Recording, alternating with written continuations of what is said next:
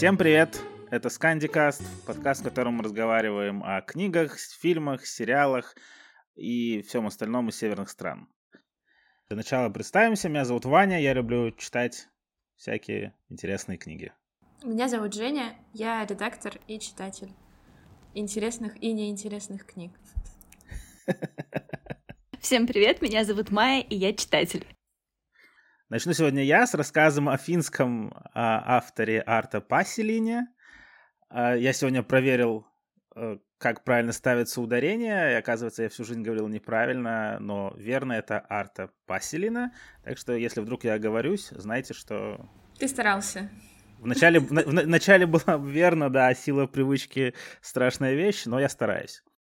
А, Арта Паселина — это довольно известный, можно даже сказать, очень известный финский автор. Он родился в 1942 году, а умер совсем недавно, в 2018. Написал он огромное количество книг, 35 романов, и его издатель даже использовал это огромное количество книг в, в рекламе и пресс-релизах, потому что Паселина выпускал по роману каждый год, и каждый год это выходило осенью. И поэтому издатель говорил, что а, новый роман Паселины такой же признак осени, как желтые опадающие листья. Мне кажется, это очень красиво. Вот, сначала Паселина был журналистом, но в 33 года решил, что журналистика стала бессмысленной и уволился с работы продал свою лодку, а на вырученные деньги жил и писал свой первый роман «Год зайца». А на русском языке этот роман выходил. В издательстве Ольги Морозовой выходила целая серия Паселины. Романов, наверное, 6 или 7 или около того.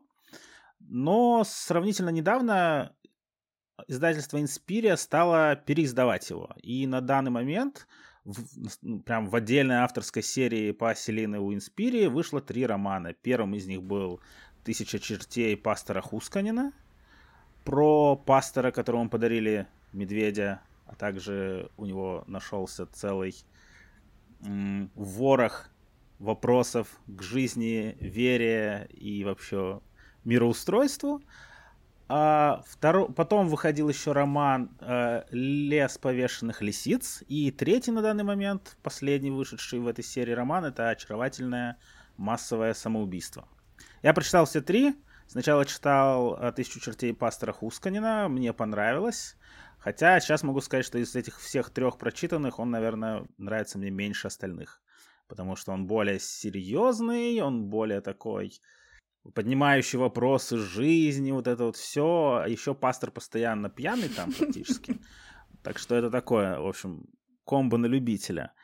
А очаровательное массовое самоубийство очень миленький, очаровательный роман, но больше всего мне нравится как раз «Лес повешенных лисиц». Несмотря на такое название, подходящее больше какому-то скандинуару, наверное, это очень легкая книжка, ну, как и остальные вот две, которые я читал у Паселина, очень легкая, забавная, э, с юмором, и, что важно, лисица тут ни одна не пострадала в этой книге, так что все любители животных, кого это могло отпугнуть название, знаете, что тут есть лисичка, ее, наоборот, все кормят, и она отлично живет. Вот, о, о чем книга? Если говорить коротко, эта книга это такой криминальный, можно было бы сказать триллер, но вообще не триллер, потому что она очень милая. А, криминальная история о воре, которого зовут Ойву Юнтанин. Когда-то в своей жизни он с двумя подельниками украл огроменное количество золота. Потом он так получилось, что кажется, он сдал своих подельников и они сели. Либо как-то вот, в общем, он а, единственный из их маленькой банды остался на воле обещал своим подельникам их долю отдать потом, но как-то он решил, что они сидеть будут долго, а золото ему нужно, и, в общем, он живет на широкую ногу, в отличных апартаментах, денег не жалеет, деньги у него практически не кончаются, золото он спрятал, в общем, живет хорошо. И тут в какой-то момент он узнает, что подельники-то все-таки выйдут из тюрьмы. А значит, начнутся вопросики, а делиться он не хочет. И поэтому он решает, что надо куда-то спрятаться. и там с помощью, через какую-то череду событий его заносит в Лапландию, какой-то там маленький-маленький полузаброшенный домик, и он там пытается спрятаться. Юнтонин не единственным героем книги будет, к нему присоединяться странными тоже способами майор Ремес и столетняя бабуля-самка. Так что как-то вот мы будем узнавать, как они все друг с другом живут, чем они занимаются и какие у них вообще планы на будущее, потому что надо что-то решать со своей жизнью всем троим. Ну, во всяком случае, двоим. Столетняя бабуля, кажется, уже все решила. И из всего этого вроде как такая любопытное начало. Из этого происходят еще более какие-то странные вещи, которые интересно слушать. Я слушал эту книгу. Мне кажется, кстати говоря, книги Арта Паселины отлично подходят для того, чтобы слушать их в формате аудио. А, сюжеты здесь относительно простые. Мне нравится, а, как звучат все эти финские топонимы. Прям слух ласкает, мне кажется. Так, и, и имена тоже, в общем, сплошное чудо. И мне кажется, что вот эта книга, она прям отличная, если вы ищете что-то легкое, что-то веселое, что-то, после чего у вас будет, ну, как, наверное, не очень принято так в серьезных кругах говорить, но приятное послевкусие. Но вот, мне кажется, когда вам хочется именно чего-то такого легкого, приятного и при этом взрослого почитать, это отличный выбор. Я надеюсь, что Инспирия продолжит э, выпускать следующие книги Пасиль... Пасилины. А, особенно учитывая, что их так много. Серия, серии нужно расти и расти, а я собираюсь все слушать и читать. Ваня, там в каком времени происходит действие, что там разбойники? Это... Ну, они такие разбойники. Нет, это, время это практически, мне кажется, где-нибудь 70-е, наверное, а. что-то такое. Современное самому Паселине. Но золото-то украсть можно в любое время. Особенно огромные слитки. Ну, Главное знать, где лежит, я так полагаю. Средневековье, как будто бы там какое-то. Похоже. А, нет, нет. Все это очень практически вот совсем недавнее прошлое. И это тоже довольно приятно, потому что а, в некоторых книгах Паселины там герои едут а, в Хельсинки, в Стокман, например, если кто-то а, тут был в Хельсинки. Мы все втроем когда-то жили в Петербурге. Я живу. Ага, вот. То есть, наверное, в Хельсинки тоже доезжали примерно все. И ты читаешь. Я вообще слушал первую книгу «Тысячу чертей» пастора Хусканина в поездке к себе на родину в Мурманск. И оказалось, что там еще и пастор сам заезжает в книжки в Мурманск в какой-то момент. И в Хельсинки в Стокман он ходит. В общем, я прям чувствовал себя практически вот в книге. Но безалкогольного духа этого пастора, конечно. А жаль. Кстати, при подготовке подкаста у меня тоже в книжке действие происходит в Лапландии, и я стала читать про Лапландию немножко, ну так, не сильно. На Википедии буквально проглядела по диагонали и узнала, что Мурманск — это, собственно, тоже территория Лапландии, ну, как бы, когда она была как бы таким отдельной. Ну, что сейчас да, это да, да. территория трех государств, и у нас тоже кусок есть. Кусочек есть, да. Так что неудивительно, что он там оказался. Вот, так что всем советую. Все читайте. Я посмотрел, кстати, в некоторых соцсетях, где есть отзывы на книжке, и там прям очень мало как-то отзывов по хэштегу, и прям даже как-то обидно стало. Думаю, как же так? Отличная книга такая. Ну вот пока ты не рассказал, я была уверена, что это какой-то такой, это реально какой-то нордический нуар или там э, что-то вроде каштановых человечков. Что-то про очень дикие зверские убийства. Ну, название, конечно, соответствует, да. Но у него даже вот роман про самоубийство, он действительно такой... Все начинается там с того, что люди решают совершить самоубийство, совершенно случайно два разных человека в одном и том же месте. Потом они решают этого не делать, ну, прямо на первых страницах, это небольшой спойлер. А потом они решают сразу помогать не совершать самоубийство еще куче людей. Вот. И все это выливается тоже абсолютно непредсказуемое движение и приключения. А, ну как непредсказуемую? Наверное, концовку можно в какой-то момент предугадать, но, скажем так, не только самоубийство там все будет. Я буду слушать. Супер, я очень рекомендую. Начитано, кстати, тоже отлично. Так интересно, что опять же, опять же мы не договаривались. Ну, договаривались только что финские книги. Но получается, что ты, Ваня, сказала, что у тебя довольно веселая книга. И моя книга тоже смешная. Вау. Она вроде где-то страшная, но вообще она, в общем и целом, довольно смешная. Непорядок. у Где наша сегодня- хтонь? Я, я расскажу про У хтонь. меня будет, у меня там все будет, но в общем и целом очень много смешных моментов. И тоже Лапландия, и вообще так классно опять у нас все получилось. Да, я тогда расскажу про книгу тоже финского автора Юхани Карила «Охота на маленькую щуку». Я несколько делала попыток проверить, правильно ли я ставлю ударение в имени и фамилии автора. Но я нигде не нашла, что было написано по-русски с ударениями. А во всех интервью иноязычных почему-то как-то не представляли его. Ну, в общем, я не услышала имени. И я буду говорить Юхани Карила. Если он услышит и захочет меня поправить, то, конечно, я буду рада. Welcome. У нас есть телеграм-канал. Да.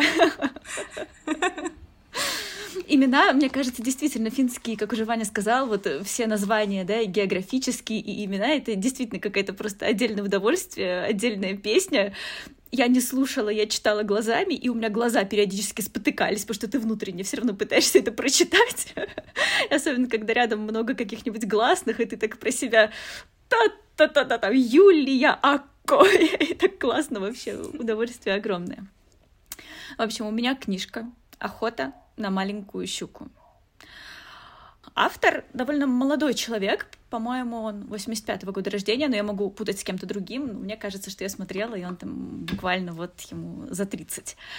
А, за 30. Это, если я не ошибаюсь, третья книга автора. Первые две это были сборники рассказов. Один из них называется «Горилла», второй не помню как, но это были рассказы. И теперь вот, собственно, последнее — это роман. Книга когда я думаю об этой книге, что я хотела бы о ней сказать, мне первое, что приходит в голову, что это книга, в которой очень много комаров. Очень много комаров, слепней и вот этого вот всего жуткого гнуса, который там среди лапландских болот водится. Когда только начинаешь читать книгу, потому что когда мы попадаем в самое начало повествования, мы сразу знакомимся с главной героиней, с Элиной, которая приехала, значит, с юга Финляндии в свою родную Лапландию, куда она приезжает в одно и то же время уже пять лет подряд, чтобы поймать щуку. Вот ей нужно в одно и то же время поймать эту щуку. И у нас повествование сразу начинается с щуки, с рыбалки и с описания, как идет Элина на болото и как она собирается ловить, как ее облепливают мошки, комары, слепни. Я не знаю, может, я очень внушаемый человек, но я лежала, читала, и у меня везде чесалось потому что это описано очень реалистично. Ты прям представляешь себе все это, особенно если там были, да, в Карелии, на каких-нибудь вот этих болотах, мне кажется, сразу какие-то тоже такие ассоциации всплывают в голове. Вот, и, собственно, у нас все начинается с рыбалки. Кстати, про рыбалку и про щуку. На обложке нашей книги русскоязычного издания, собственно, нарисована голова щуки, там на обложке голова, а на задней обложке щука, как бы она обнимает обложку, да, и спереди у нас голова щуки, и тут, значит, такая леска с крючком нарисована. Мне обложка нравится, мне кажется, ее сделали прекрасно. Там есть щука, про которую говорят, там есть про рыбалку, на щуке есть узоры, которые как-то к фольклорной составляющей книги отсылают, и мне она очень нравится. На что мой муж сказал, что это плохая обложка вообще-то, потому что щуку на крючок не ловят. Внимание. А на что ее ловит? Ну, там на блесны всякие. Это в книжке это описано, и в книжке ее не на крючок ловят. Там все нормально идет в повествовании. Но именно тот, кто составлял обложку, сказал Сережа, никогда не не, рыбачил, книжку. никогда, да, не ходил на рыбалку на щуку. Вот. Такое маленькое лирическое отступление. И каждый год у Элины получалось выловить эту щуку, а в этом году, естественно, естественно, естественно, у нее щуку поймать не получается. А ей почему-то просто жизненно необходимо это сделать. А в этом году сплошные какие-то проблемы, то леска не выдерживает, то еще что-то, потом ей вообще водяной начинает мешать. То есть э, в этой книге у нас, кроме абсолютно реалистичных описаний финской природы, происходящего, обычной жизни современной, да, в городе, в деревне, у нас есть вот этот вот фольклор. И причем это все так классно прописано, вот это и есть как будто эта вот юморная составляющая текста, то, что для всех это нормально.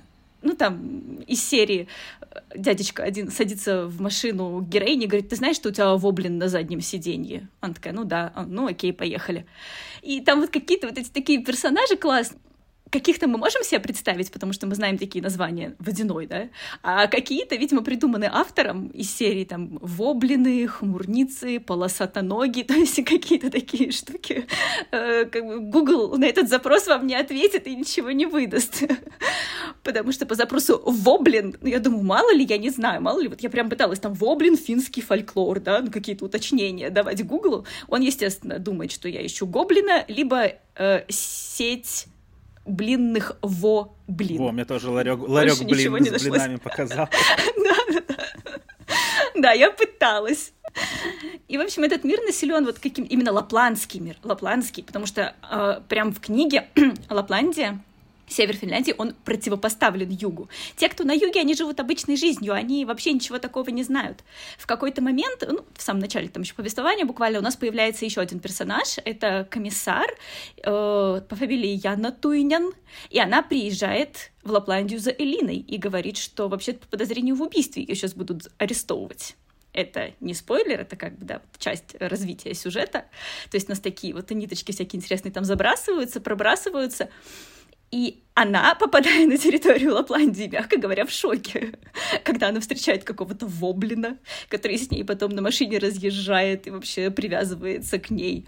Я себе представляю что-то среднее между волком и гоблином, но я думаю, что это вот для на читательскую фантазию игра такая, кого вы себе там представите. А для местных жителей все это абсолютно нормально, что тут кто-то в реке живет, что там какой-то леший ходит, еще кто-то. То есть нету ощущения фэнтези, да, когда ты читаешь. Это обычная жизнь. Просто там есть такое. Ну, как бы вот просто прими это и читай как нечто само собой разумеющееся. Это просто прекрасный текст, по-моему. Его очень интересно читать. А, кстати, про еще всякую нечисть. В какой-то момент э, Элина будет из могилы дух, какой-то призрак там появляется. Он, правда, больше похож по описанию на Лешего, но это вот призрак-дух. И он начинает сначала с ней говорить на непонятном героине языке. И это был, конечно, просто мой звездный час. Я расскажу эту историю, все равно я с вами уже делилась. Потому что этот призрак Леший начинает говорить с ней по-польски. И в тексте прям на польском языке прописаны его фразы. И пока героиня не понимает, что он ей говорит, и что это вообще за странный язык, это просто вот... А я-то понимаю. Просто меня, знаете, периодически спрашивают, когда люди узнают, я это стараюсь не афишировать, потому что это нельзя никому объяснить нормально. Когда узнают, что я изучаю много лет польский, говорят, зачем? Что это за язык вообще? Зачем он тебе нужен? Что за блажь такая? И вот тут, в финской книжке, когда выходит этот леший, я понимаю, зачем столько лет. Вот. Да. Там нормальные фразы или, как знаешь, в американских фильмах, лишь бы что-то звучало как Нет, э, господи, там язык. пара фраз, которые из серии «Где ты, где ты?» и «Что за девушка?» Поэтому там абсолютно... Но это было очень неожиданно, потому что я все-таки читаю финскую книжку, и где Финляндия, где Польша, как бы это было очень забавно, и это никак не объяснялось, потому что дух был, это был именно умерший фин сам, да, сегодня уже упоминали, тут тоже самое, очень интересно. Книжку я рекомендую с огромным удовольствием всем. Это не тот случай, когда боишься рекомендовать, а это действительно такое очень интересное чтение, очень динамичное. И там есть колдовство, там есть вот эти вот непонятные существа, про которых ты читаешь, там есть интрига, вот эта вот детективная линия, связанная с убийством. И при этом это все так классно в конце раскрывается, то есть вот все зацепочки, которые в начале все ниточки были, оно все очень так красиво связывается, очень все в конце логично, чисто, четко, и при этом когда мы уже подходим к концу повествования, когда мы уже начинаем понимать, зачем эта щука, почему ее нужно выловить, что это за история, нам кажется, что все уже понятно, и что, ну, окей, любовная история, все такое, а потом там такой финт происходит, просто бах, и поворачивается. И это было очень неожиданно и очень классно, что в конце автор нам припрятал такой сюрпризик, просто и немножечко так бумс перевернул, и ты так, о, даже так. То есть кажется, что я разобрался, а на самом деле не совсем разобрался, и это было прям таким очень приятным сюрпризом напоследок. В общем, суровая Финляндия, э, болото, гнус, белые, белые ночи, жара, рыбалка, маленький поселок, который сначала кажется неприветливым, а потом оказывается, что все друг другу помогают и друг за друга горой. И вообще прекрасно. Мне очень понравилось. Я, пожалуй, да, уже пока ты рассказывала, я уже сходил на Литрес и отложил себе. Она даже в аудио есть. Небольшая книга, а да? А на Литресе есть? я вижу? Не, не, она совсем небольшая. Я читала на букмейте, там не было аудиоверсии, поэтому... А, а, да, вижу, 290 страниц написано на Литресе, не знаю, уж правда или нет. Там иногда странно считаются. С, с тоской о, о полярном дне, вот это все, конечно, да. Иногда приятно. Кстати, я пыталась искать тоже какие-то видео с автором. Практически ничего нету, очень мало про него. А, но были какие-то короткие ролики на сайте финского издательства, я так понимаю. Там буквальные серии, как будто бы они в YouTube какие-то сториз запостили в таком вот повороте, да, uh-huh. коротенькие. И там что-то он говорил по поводу того, что кому нужно читать эту его книгу, кому не нужно читать. В общем, он сказал что-то из серии, что эту книгу нужно читать всем, кто прочитал мои первые два сборника и говорил, что они никуда не годятся. Меня очень заинтересовала фольклорная составляющая, и мне прям реально захотелось прочитать эту книжку. Я не сильно знакома с финским фольклором, и, возможно, что-то взято из реально существующего, что-то, вот, мне кажется, он уже там сам домыслил, придумал. А, и, кстати, я хотела, знаете что? Я хотела про ассоциации литературные. Вот я себе тут тоже по ходу дела выписала. Первая ассоциация была очень смешная, потому что э, книжка, которую я вспомнила, называется «Мишка Макс в Лапландии». И это книжка из моего детства. Я не знаю, откуда она у нас была такая красивая, потому что в самом моем детстве еще сильно красивых книжек не было у меня. Я еще и жила на Дальнем Востоке. Но у меня была очень красивая книга про этого Мишку Макса, который на поезде едет к своему брату Тапсику в Лапландию. И там не просто иллюстрации, там фотографии. Там прям вот тундра с какими-то ягодками, птичками, там эти игрушки, медведи сидят, но это реально фотографии, и мне прям так как-то вот приятно было, очень вспомнилось. А из современного вспомнился Сальников, потому что у него тоже всякая хтонь вплетена в реальные декорации, и вроде бы не совсем фэнтези, но как бы, да, что-то такое. И еще одна — это Делия Оуэнс, там, где раки поют тоже была книжка не так давно, и была экранизация, и меня здесь вот тоже было какое-то такое ассоциация, то, что девушка немножко дикарочка, не особо общающаяся со всеми, а парень уехал, а она в лесу, ну, в общем, тоже что-то такое. Парень въехал, это прям прямое описание этой книжки. Еще одна книжная ассоциация, которая понравится Ване, потому что я помню, я могу ошибаться, но мне кажется, я у тебя когда-то видела пост про, господи, про Салли Руни. А, да, было. Нет? Во всяком случае, да. я читал. Ну, да. в общем, ты писала серии про третью книгу, что если вы читали первые две, то третья то же самое. Точно. Да? Могла такое быть? Все, да? Я иногда просто путаю, кто что писал. Вот, ну, в общем, мне еще чем-то напоминало нормальных людей, потому что здесь тоже девушка Элина, главная героиня, и парень Йоуси.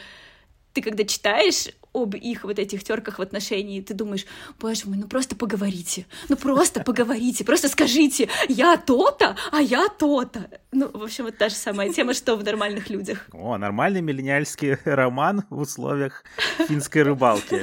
Сразу становится интереснее, чем Руни уже, мне кажется.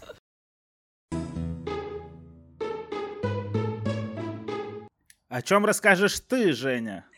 Я расскажу о сборнике взрослых рассказов Туви Янсен «Умеющая слушать». И так как, э, будем честны со слушателями, мы записываемся второй день, я начинаю первое в этот раз, мне хотелось бы спросить вас, э, читали ли вы «Муми троллей?»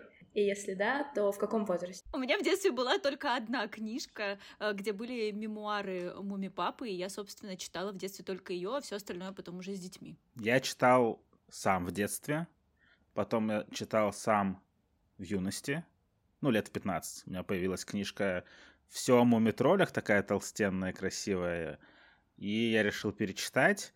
Потом я читал еще в рамках учебы э, на шведском, на, на курсах шведского языка и читал в оригинале. А, читал ли в оригинале я «Мумитроли и комета» и «Сенты Новембр». В глубине ноября. Да. Значит, у меня будет история, связанная с вами двумя, с вашими двумя историями. у меня в детстве тоже была одна книжка, и это была книжка в глубине ноября. Uh, это очень забавно, потому что, в общем, эта книжка попала ко мне домой, когда какой-то там uh, друг семьи привез просто два пакета детских книг. Uh, и это было такое прям сокровище, потому что у меня было не очень много книг, в основном я ходила и брала их в библиотеке. А тут тебе просто теперь твое, очень часто, знаете, с какими-то подарочными надписями на обложке, и ты прям сидишь и чахнешь над этим златом, постоянно перебираешь mm-hmm. эти книжки. А, значит, с мумитроллями была история такая. У меня было какое-то супер старое издание а, с однотонной обложкой, это было в глубине ноября, как вы, наверное, все помните, это не самая веселая часть Мумитролей, и там О, вообще да. ничего не понятно, если ты не читал до этого ни одной части, а, потому что да какие-то герои ищут каких-то других героев, которых ты не знаешь, потому что ты не читал предыдущие части.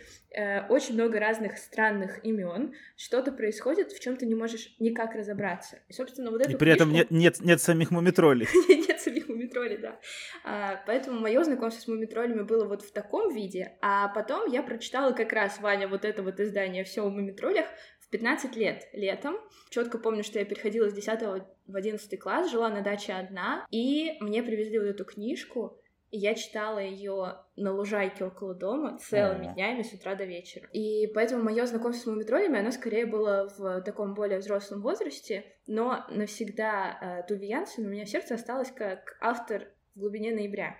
И я только недавно, читая ее биографию, узнала, что это книга, которая, э, во-первых, она из Мумитроль, из всей э, серии Мумитроли, она написана последняя, э, писалась, когда мама Туви Янсен умирала. И книга вышла, когда мама уже умерла.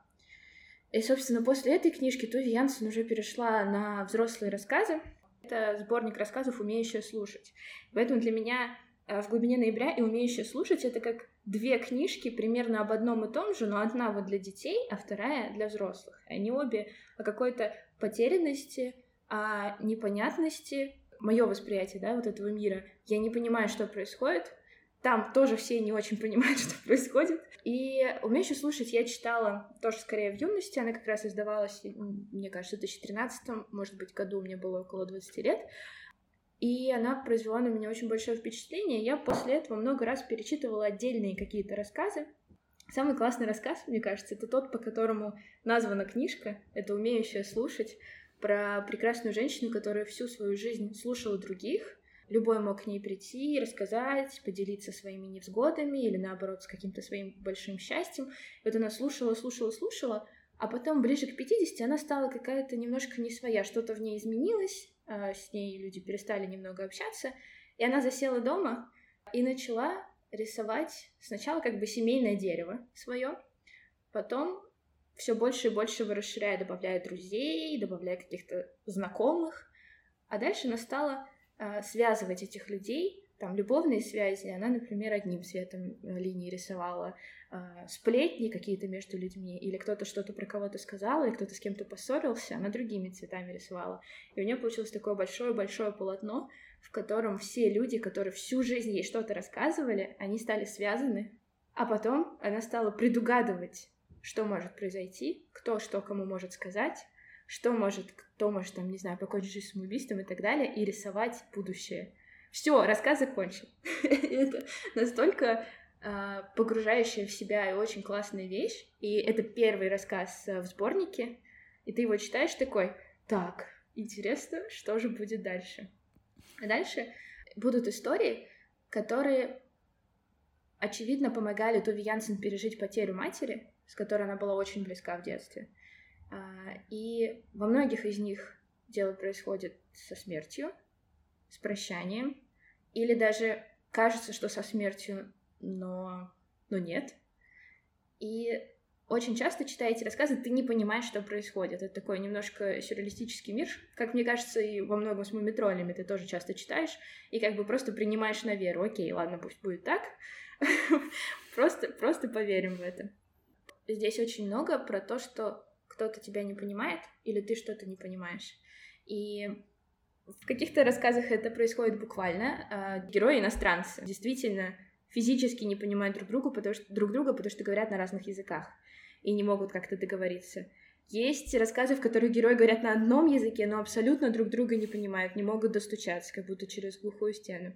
А есть рассказы, где ты не понимаешь, что происходит. Например, рассказ «Белка», в котором э, девушка живет одна на острове, к ней приплывает белка.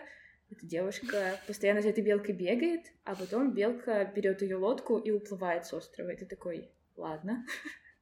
Я не, не понял, но хорошо. Мне кажется, что вот эта белка, лодка и вот такое немножечко что-то галлюциногенное, это прям моя щука финская, то, что я рассказывала. Потому что там тоже такие вещи, в принципе, в порядке вещей. Там, кстати, была цитата, даже я себе в заметке копировала, когда приезжает, я вчера рассказывала, да, сюжет книги, извините, так вклинилась с ассоциациями своими, но там просто вот про то, что принимаешь на веру, да, и просто принимаешь, что мир там немножечко странный, когда господи, полицейская с южной части Финляндии приезжает в Лапландию, она едет, и она говорит, что мы дальше уже видим все ее глазами, и она типа, ну вот я там проезжаю, вижу какая-то большая ягода морожки лежит во дворе, и из нее открывается дверь, и кто-то выходит, это оказалась баня. Что? Что? Ну, и типа она едет дальше. Ну, вот тоже, да, такие моменты. Когда ты это рассказываешь, кажется, что это очень простой плод, в котором ничего не понятно, нет никакого-то особого действия, ничего не происходит. Но Туви Янсен пишет так, что ты это представляешь очень кинематографично. Ты представляешь, как будто это такое, знаете, короткометражка психоделическая. Ты видишь эти цвета, ты видишь этих людей, ты погружаешься в сценарий, и это очень крутое а, терапевтическое влияние, скажем так. Вот, и для меня это реально вот эти истории Тувьянсен, это как а, такое лекарство, которое, когда ты немножко потерялся, не очень понимаешь, что происходит, ты можешь прочитать и понять, что, ну, в целом у тебя как бы все еще нормально, а, а вот тут вот что-то прям совсем не очень.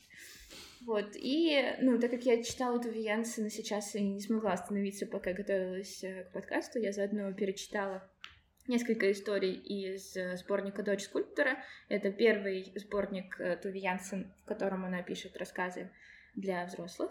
А, несмотря на то, что главный герой — это маленькая девочка, собственно, Туви, и мы видим все эти истории ее глазами. Мы видим ее детство, мы видим, что происходит, э, какие у нее родители, какие у нее отношения с родителями, ну, ты, кстати, ты в самом начале говорила, что вроде бы как это автобиографичные рассказы, но вроде бы и не совсем. Тогда получается, что это тот самый модный сейчас автофикшн э, до того, как он стал таким модным.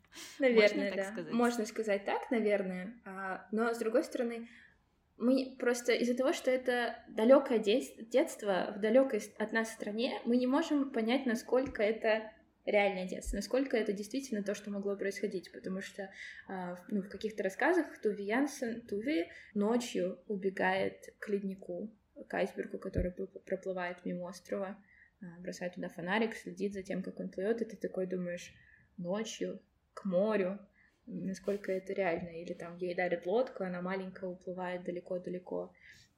То есть ты как бы, возможно, для того времени и для той страны, и для, то, для того народа это было нормально, но твое детство настолько сильно отличается, твой, твой разрешенный доступный мир в этом возрасте настолько сужен, что ты не можешь до конца поверить, что это не выдумка, что она действительно может пойти плавать, что она действительно может пойти разгружать песок, а, а разгружать песок это, простите, это умеющее слушать.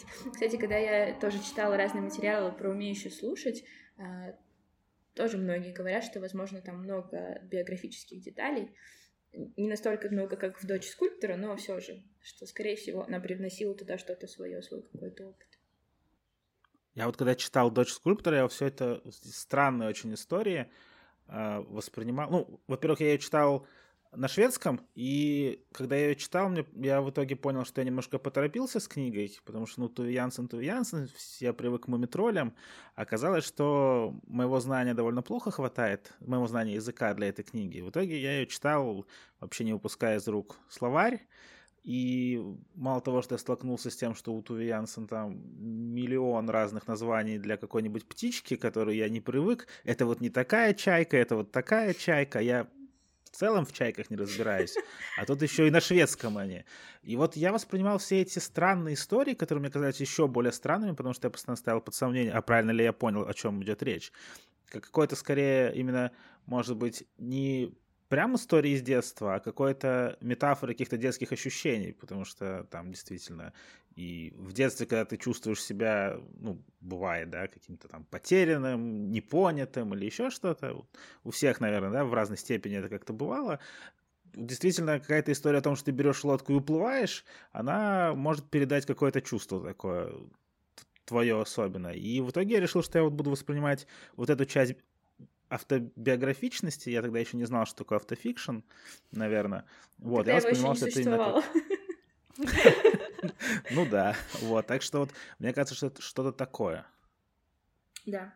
Мне интересно, как э, рассказы переплетаются между собой, в том плане, что есть э, потрясающий рассказ дочь скульптора, когда... Я не помню, как он называется, честно говоря. Э, суть рассказа в том, что э, Туви с родителями живет э, на даче летом, а, и раз, раз, раз, раз, раз, Разражается. Разражается. Разражается гроза, начинается буря, а, и дачники, которые туда приезжают снимать э, временно домики, они все очень сильно переживают, не понимают, что делать, потому что очень сильный ветер, все сносит, лодки уплывают вместе, с пристанью, э, и, ну, и вообще какое-то в целом безумие происходит. А там не буря, там скорее там половодье, набирается вода, очень сильный ветер, пристань уносит, и Врывается папа домой и кричит. Черт, можешь себе представить, вода под навесом на лодочной пристани поднялась на полметра, глина превратилась в сплошной соус. Тут без черта не обошлось, и ничего не поделаешь. Ужасно, ответила мама, и вид у нее был такой же радостный, как у папы. И, мне, мне так это нравится. Ну, они, они просто в стихии, они понимают, что происходит, и для них это очень круто. И в «Умеющий слушать» тоже есть рассказ, э, где... Раз, раз, раз, тоже есть рассказ с бурей, а, и там девушка ждет, что ей позвонит очевидно молодой человек, но мы это не очень понимаем, что он ей позвонит и спросит, как ты, не боишься ли ты, как у тебя дела. Собственно, все, вот весь рассказ. А, и там только описание вот этого ветра, дождя, завывания, вот эмоций, которые человек проживает, когда происходит... Э... Когда разражается буря. Когда бушует стихия. Да, когда бушует стихия. И э, мне, как человеку, который родился в Петербурге и часто проводил время на даче, ну, вы, наверное, все знаете вот это чувство, когда идет очень сильный дождь, когда гремит гром по крыше, и ты вот сидишь, и, и вроде как бы немножко страшно, но с другой стороны, наконец-то началось вот эта вот буря, которую мы так ждали. И поэтому вот эти два рассказа, которые абсолютно разных сборников, одного автобиографичного, другого скорее нет, чем да, они для меня как бы слились в одно, и вот это вот переживание чего-то тревожного их очень, кстати, отзывается в когда прилетит комета, когда тоже uh-huh. в, Муми... в Мумидоле все ждут, когда же наконец прилетит комета. Я читала про комету, что вроде бы она писалась еще под влиянием Второй мировой, да. что тоже вот это вот напряжение как бы военного времени. Да, да, да, как раз бомбардировки Хельсинки были, и все прятались, как э, в Мумитроле прятались в гроте, который кто сниф нашел вроде. И также жители Хельсинки, где жила Туви Янсен, прятались в бомбоубежищах. И мне кажется, это очень крутая деталь, потому что, как вот, как я говорил, я читал в детстве, потом немножко более позднем детстве, я, ну, напрочь не, считал, не считывал никаких таких вещей.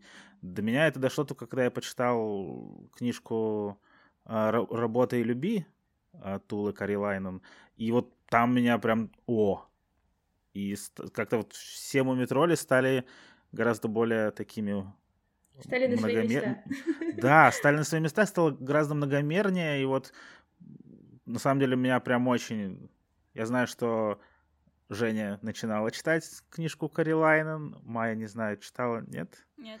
Вот, но вот там действительно многие говорили, что она суховато написана, и там что-то с редактурой, возможно.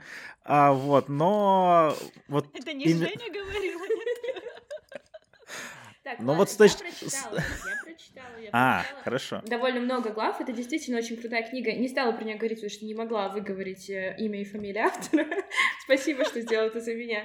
А, да, в общем, книга, про которую говорит Ваня, это это биография Туви Янсен, в которой очень четко рассказывается про все ее книги, про все вехи ее жизни, про ее партнеров, про ее отношения с родителями. И при этом э, все рассказы, все книги вписаны в ее, ну, по порядку, да, как она их писала, и что mm-hmm. происходило в ее жизни, что происходило в мире в этот момент.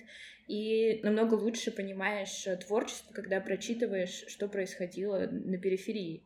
Да, надо сказать, что книжка называется «Работа и любви» Туви Янсен, это ее экслибрис, которым она оставила печать на своих книжках. Мне кажется, что... Я могу сейчас путать, но, по-моему, на Арзамасе был цикл лекций как раз-таки про Мумитро или Янсен. Да. Как раз вот про эти все события и связь с произведениями. Мне кажется, я там слушала. Ну, они точно есть на Гусь-Гусе, возможно, они были сначала на Арзамасе, а, ну, а потом наверное, их перенесли. Да, да. да, они тоже очень интересные, совсем небольшие. Вот. И, наверное, что еще можно дополнить, э, что еще вы можете захотеть прочитать или послушать. Или посмотреть про Туви Янсен. Это фильм Туви, который вышел в 2000... Ну, когда-то вот, да, Ой, да, недавно, кстати. В 2020, в 2020 году. Тоже довольно атмосферный, интересный. Тоже показывает какие-то определенные вехи в жизни Туви Янсен. И для того, чтобы дополнить, наверное, книжку «Работа и любви», очень даже подойдет. А я могу еще рассказать э, занимательный факт, который, возможно, не покажется занимательным никому, кроме меня, но я его узнал и рассказываю всем теперь. Есть такой писатель американский, э, Уильям Гибсон. Он известен книжкой «Нейромант» больше всего, ну и такой один из отцов киберпанка. Неожиданно, но все же. Так вот, у Гибсона есть дочь, Имя дочери я забыл. Зато я помню ее никнейм в Твиттере. А ее никнейм в Твиттере это Клавхару. А это Клавхару это название как раз острова, на котором у Туви Янсен с Тулики Пиетиля был домик летний. Вот так вот. Больше ничего Клавхару, насколько я пытался нагуглить, не обозначает, так что можно сделать вывод, что дочь Гибсона уважает Туви Янсен. Ну, давай тогда расскажем, что Туви всю свою жизнь э, жила зимой в Хельсинки, а летом они с родителями сначала, а потом она уже в взрослом возрасте сама, а потом на разных островах. И, по-моему, около 50 лет она со своей партнершей, которую зовут Тулики это Пиетиля. да, может сказать. А, а в книжках ан- аналог персонажа это Тутики, Тутики кажется. Да, да, да это очень, очень, очень приятно. похоже. А, она выкупила, собственно, остров, и до конца жизни они жили вместе на острове. Кстати... Не любила же, да, внимание, и там пряталась, можно сказать, на этом острове, чтобы никто не мучил с мумитролями. А студия Туви в Хельсинки до сих пор, кстати, существует. В ней проводятся какие-то мероприятия, но, к сожалению, как я пытался туда прощемиться с какой-нибудь экскурсией, но их не проводили, во всяком случае, в туалеты, когда я последний раз был в Хельсинки. Но я походил рядом, в, в надежде, что хотя бы дверка приоткроется, я загляну, но не повезло. Так как у нас конец э, рассказа про Туви превратился просто в сборник фактов, расскажу рандомный факт. А, смотрела интервью, а, не знаю кого, с племянницей Туви.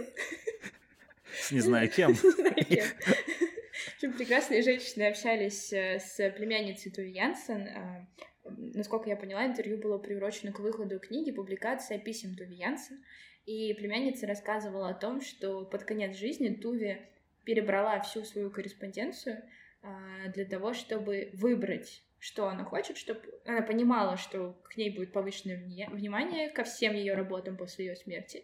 И она выбрала те письма, которые она бы хотела оставить, а те письма, которые были там слишком личными, или почему-то она посчитала, что они там будут не нужны, неинтересны и так далее, она их сожгла.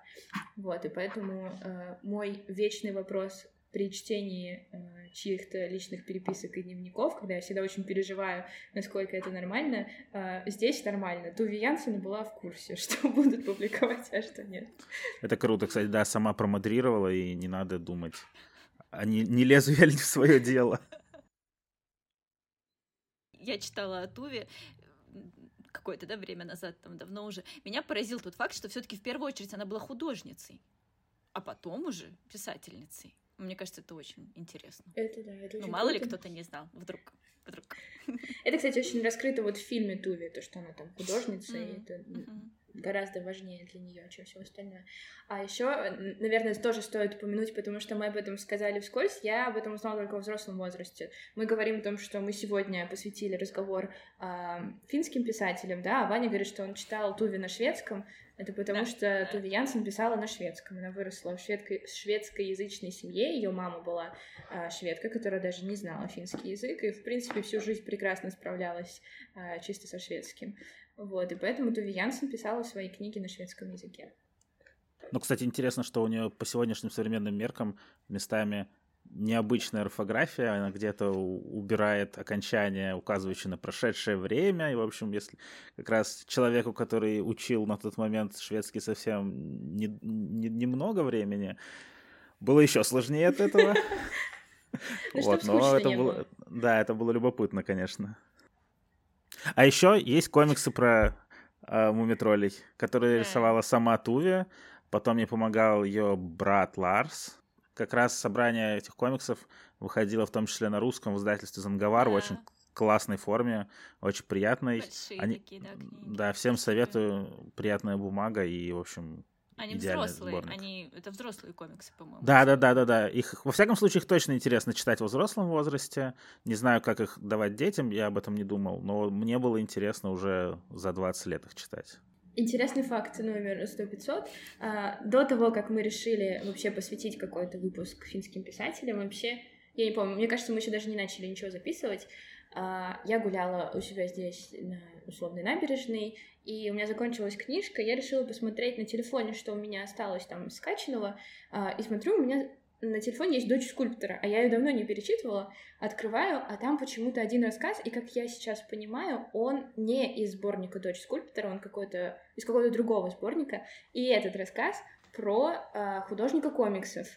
О том, как художник комиксов, какой-то очень известный, который много-много-много лет рисует одного и того же героя, встал и исчез, пропал, все, его нету. И, а газетам нужно продолжать выпускать этот комикс, и, собственно, они ищут, ищут нового художника, и вот этот новый художник, главный герой этой э, повести, приходит рисовать комиксы и пытается понять, куда делся тот известный, знаменитый художник, которого все знают. Он как бы рисует под его именем, он притворяется им, смотрит на его вещи, которые остались в этой студии. Важно, что это какой-то абсолютно рандомный рассказ, абсолютно нева- непонятно как оказавшийся на моем телефоне. Он про комиксы, он попался мне за несколько дней до того, как мы начали записывать э, про финских писателей, и закончили мы про комиксы. Вот и все. Надеемся, вам было интересно. А подписывайтесь на нас везде, пожалуйста, ставьте какие-то сердечки, звездочки, то, что есть на вашей платформе. А пообщаться с нами, написать комментарии можно в нашем телеграм-канале. Он называется Кандикаст. Мы там есть постоянно. Ждем вас очень общаемся сильно. в комментариях.